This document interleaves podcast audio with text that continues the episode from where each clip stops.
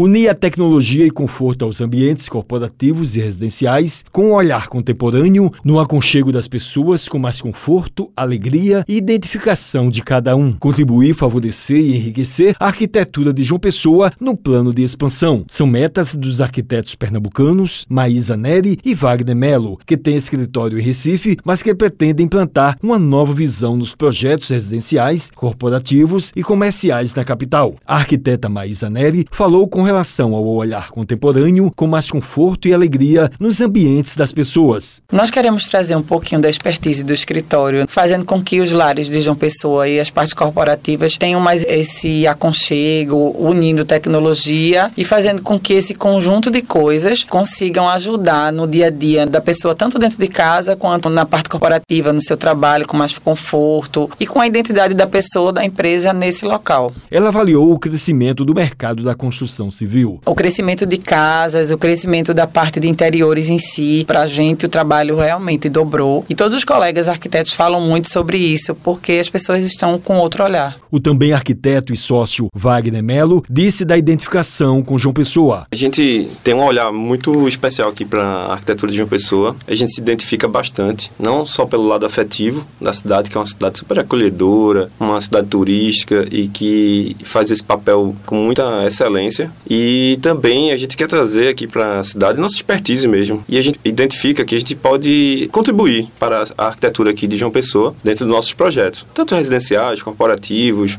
comerciais. Então a gente quer realmente trazer isso para cá para poder favorecer a arquitetura de, de João Pessoa.